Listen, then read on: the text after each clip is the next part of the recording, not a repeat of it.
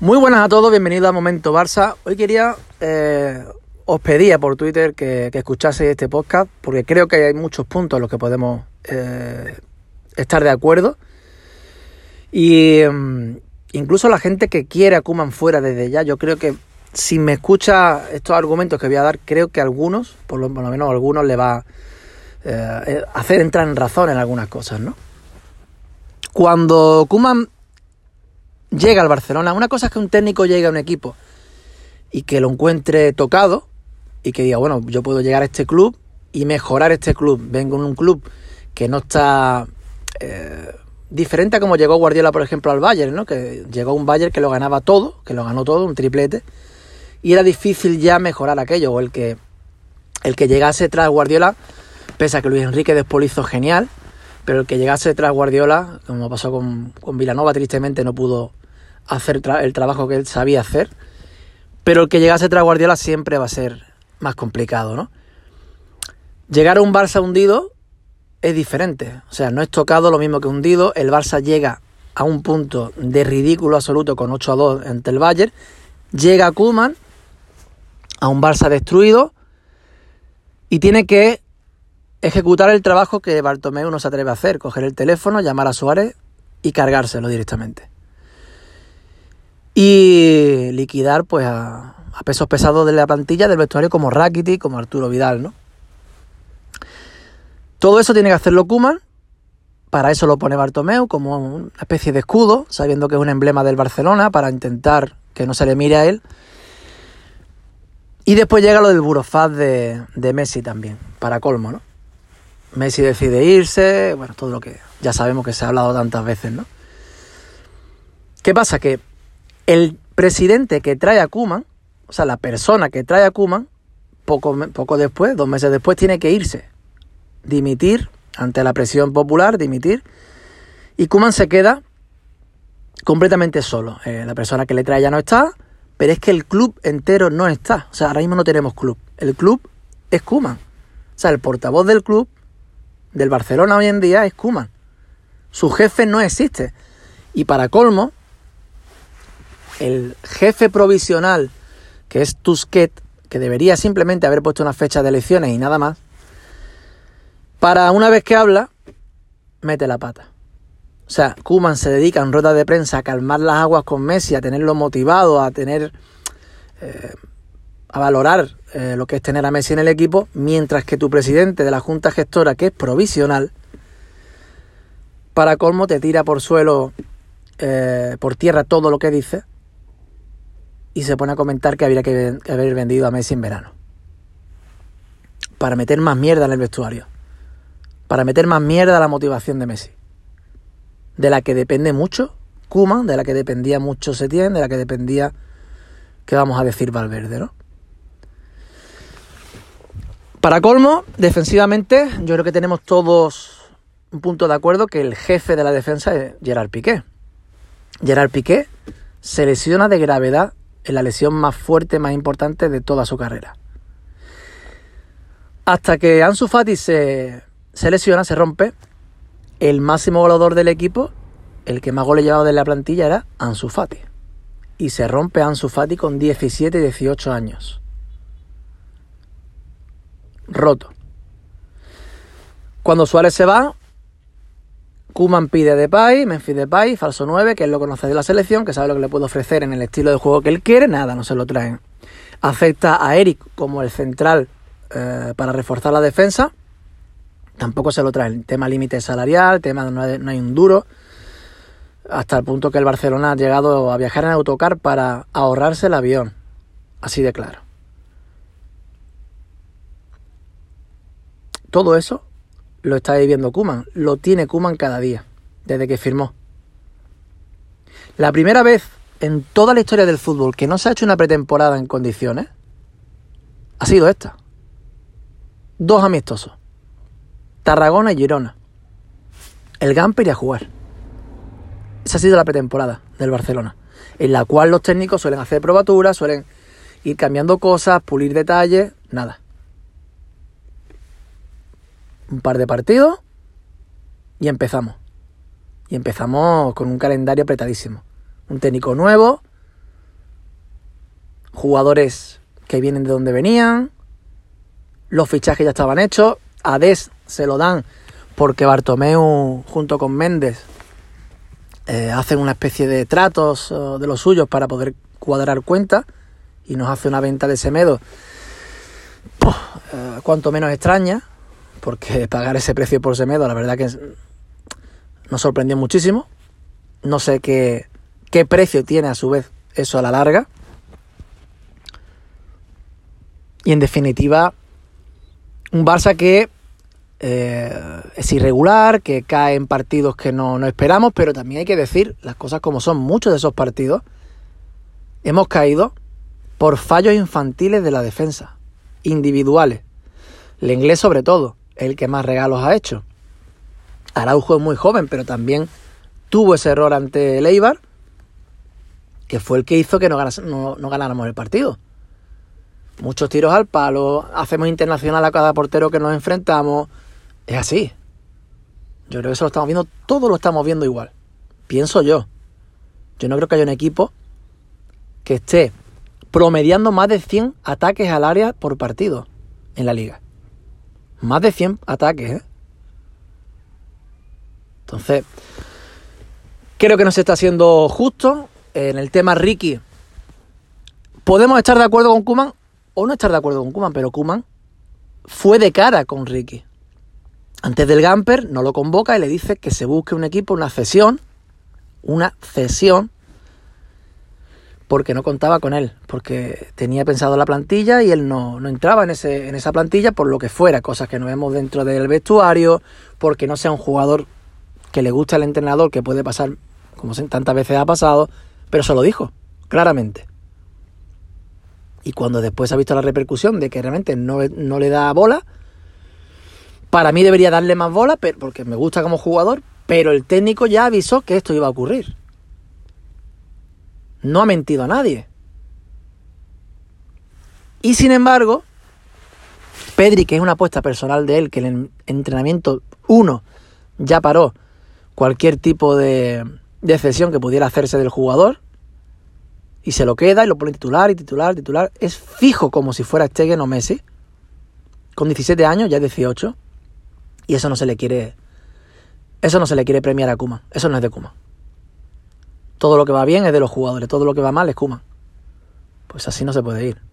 Ni es justo. Y siempre, esté el técnico que esté, siempre va a ocurrir que va a haber un jugador que juega menos de lo que mucha gente quiera. Eso ya pasaba con Cruz. Eso ya pasaba con Cruz.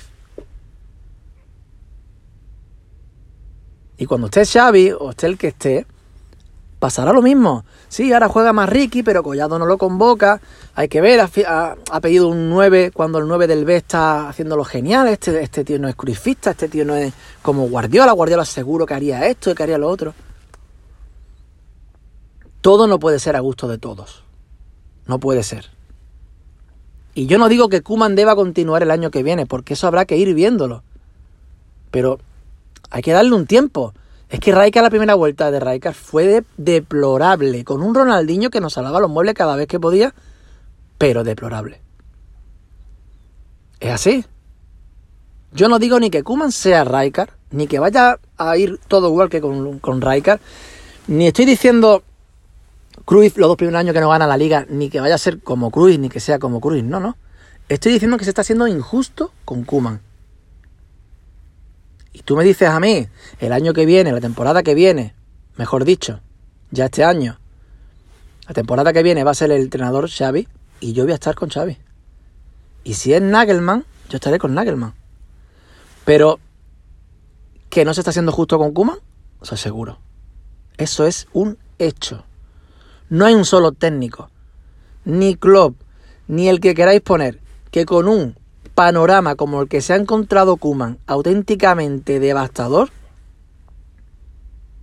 puede hacer aquí una maravilla. No es que podría, pero por lo menos podríamos estar más arriba en la clasificación, claro. Pero mirar todos los condicionantes, mirarlos todos. Mirarlos todos. Cuando Ansu Fati incluso lo prueba de, de falso 9, o de 9 prácticamente ante el Madrid, que marca, es una opción para jugar de delantero. Esa opción se va. Suárez se le regala al Atlético de Madrid, esa opción se va. La que pide Kuman no se la traen y acaban con un solo 9, que es el delantero del Leganés. Muy trabajador, un sacrificio tremendo, siempre lo aplaudo, siempre. Pero es el delantero del Leganés. No nos confundamos. Y cuando muchas veces ha podido poner, eh, cuando suba Mingueza, porque no le queda otra en principio, o podría haber puesto a De Jong de central, que lo había puesto en alguna ocasión, pero incluso ha llegado a poner un 11 con Mingueza por delante del inglés. A Griezmann, cuando ha tenido que pegarle un banquillazo como el último partido, se lo ha pegado. Cuando Dembélé está más metido en el equipo, que se le nota la cara más concentrado, que ha tenido más eh, tiempo sin caer en lesión, incluso cuando ya se ha recuperado de la lesión, es fijo, con Kuman. ¿Cuánto se decía eso de Valverde? No, es que cuando Dembélé está bien tampoco es fijo. Joder, es que es fijo. Es que Dembélé estando, estando normal es titular con Kuman. Ojo, también quiero aplaudir a Dembélé, igual que le he dicho muchas veces. He dicho muchas veces de Dembélé que los primeros años, dos, tres años, han sido lamentables en, en sus actitudes. Hay que decir que este verano se podía haber ido, si no le importase nada, se podía haber marchado, le enseñaron la puerta y parece ser que se ha quedado, por lo menos para demostrar lo que vale. Ahora viene el tema de renovar o, no renovar. Yo lo renovaba ya, intentaba renovarlo cuanto antes. Porque si hemos tenido la parte mala de Dembélé, ahora que empieza a tirar hacia arriba, sería un desastre que en un año y medio se vaya gratis. Yo es que no, ni siquiera lo renovaría con miras para un traspaso. Yo lo renovaría para que haga carrera aquí. Pero a unas malas, por lo menos un traspaso. No irse gratis. Eso hay que tenerlo súper presente. La renovación de Dembélé. Y, y lo dicho, yo estoy prácticamente convencido que si Ansu no se rompe como se rompió de gravedad, que lo normal es que, entre comillas lo normal, un chaval de 18 años no tenga ese tipo de lesiones, la puede tener cualquiera, pero ustedes me comprendéis, ¿no? Está nuevo, ¿no? Entre comillas. Un jugador así. Y que Piqué que nunca se rompía, se rompiese de esa gravedad, son dos cosas que es lo que le faltaba a Kuman ya. Y yo veo al Barça, la mayoría de partidos, no digo que estemos enamorando, no vayamos a compararnos a la mejor época del Barça porque no. Ni estamos en situación, ni Kuman ni Guardiola tampoco, hay que decirlo, no tienen su genialidad tampoco, ni en la época una que la otra, ni las edades son las mismas de Busquets, de Messi, ni de Alba. Entonces, hay que decir las cosas. Yo veo al Barça y me divierte mucho más que el Barça de Valverde. Y veo un Barça que domina más los partidos que los partidos que estuvo se tienen. Es que el día de, el día de Leibar, sí, nos empata Leibar, pero mm, ¿cuántas veces no llegó Leibar a portería? Ninguna. Simplemente un fallo de, de Araujo y gol. Se acabó. ¿Qué es el Eibar? No estoy diciendo que Valladolid y Eibar, sí, sí, no son rivales de gran potencial. Ayer el Bilbao, el Bilbao es un muy buen equipo, que esté mal, que venga de entrenador nuevo, lo que, lo que queramos, pero es un buen equipo, con Muniain, con William, tiene un muy buen equipo, Yuri, que se lesiona durante el partido, pero muy buen equipo. Y el Barça en San Mamés ayer se hace con el partido por completo después de recibir un gol en minuto 3. Eso es difícil que es otra cosa de lo que yo veo muy bien a este Barça de Cuman, que pese a un tropiezo en Cádiz con regalo del inglés, bueno, regalo del inglés, de Alba que se la pasa a la derecha con un saque de banda hacia atrás que nadie comprende y que este que no sabe despejar, pero un, un Barça que es capaz de tropezar en Cádiz o en Getafe, no ha hincado el pico. Ha sabido seguir y seguir y seguir dando la cara. Y bueno, por último, me gustaría decir que, la sociedad Messi y Pedri sería una pena que se rompiese el próximo verano, pero vaya dos. Qué forma de jugar al fútbol. No es Iniesta, pero tiene muchas cosas de Iniesta. Mm, creo que a esa edad, digo a esa edad, por favor, que se me entienda lo que digo, no digo que sea mejor que Iniesta, porque no lo sabemos, pero a esa edad creo que es muy superior a Iniesta, incluyendo en sacrificio defensivo. Y tenemos una joya ahí bestial que además habla el mismo idioma que Messi, se entienden sin mirarse. Lo dicho, yo puedo querer que la próxima temporada haya un proyecto nuevo, con director técnico nuevo, con un técnico nuevo que nos ilusione, que sea más genial que Kuman, porque sí, ya me entendéis por dónde voy, más genial en el sentido de leer los partidos, de, hacer los cambios, eh, de mostrar tácticas diferentes, jugadas ensayadas diferentes, más trabajado todavía tácticamente el equipo. Lo veo bien, yo lo veo igual.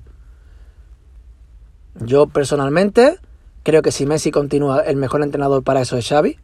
Y si Messi no continúa, el mejor entrenador que puede venir es Nagelman. Así lo veo yo, a priori. Pero faltará respeto a Kuma, apalizarlo cada día, negarle negar lo que es suyo y acentuar los errores, no.